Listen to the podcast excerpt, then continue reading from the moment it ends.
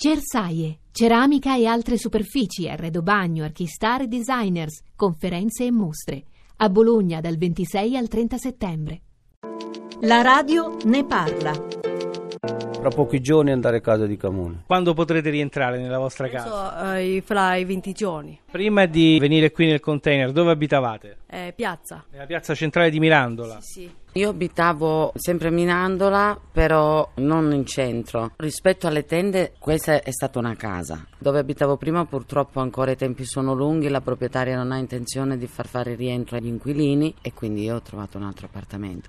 Per eh, fine settembre dovremmo già trasferirci. In Emilia a poco più di quattro anni dal sisma e conto alla rovescia per lo smantellamento degli ultimi villaggi MAP, moduli abitativi provvisori. La ricostruzione va avanti a ritmo serrato, ma ci sono anche voci critiche.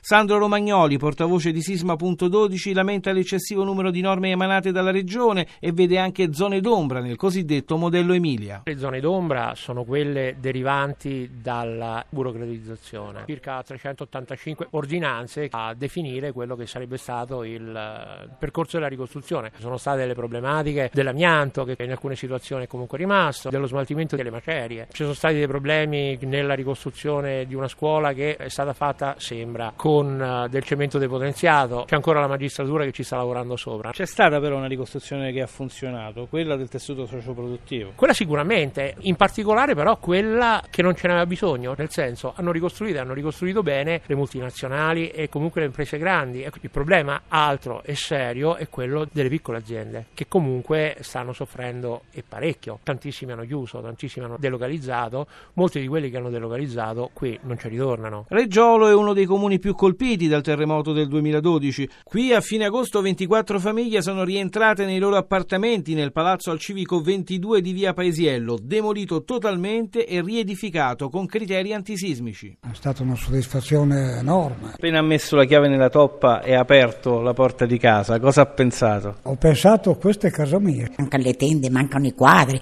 però almeno vedere la camera allestita, la cucina.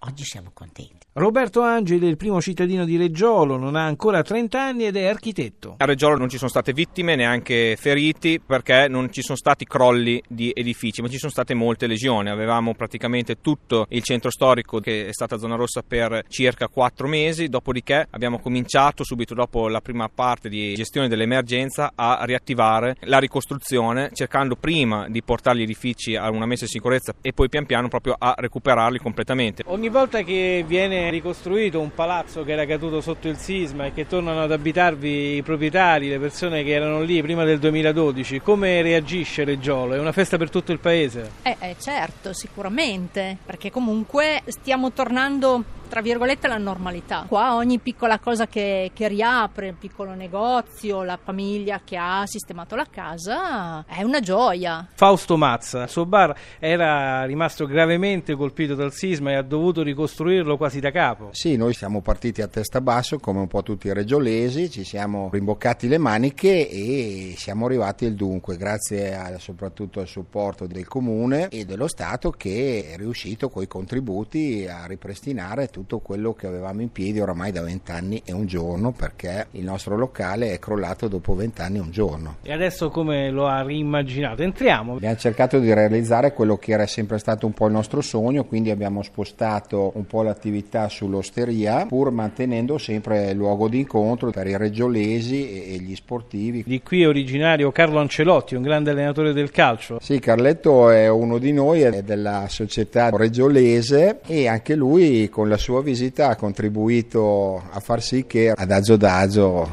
ce l'abbiamo fatta.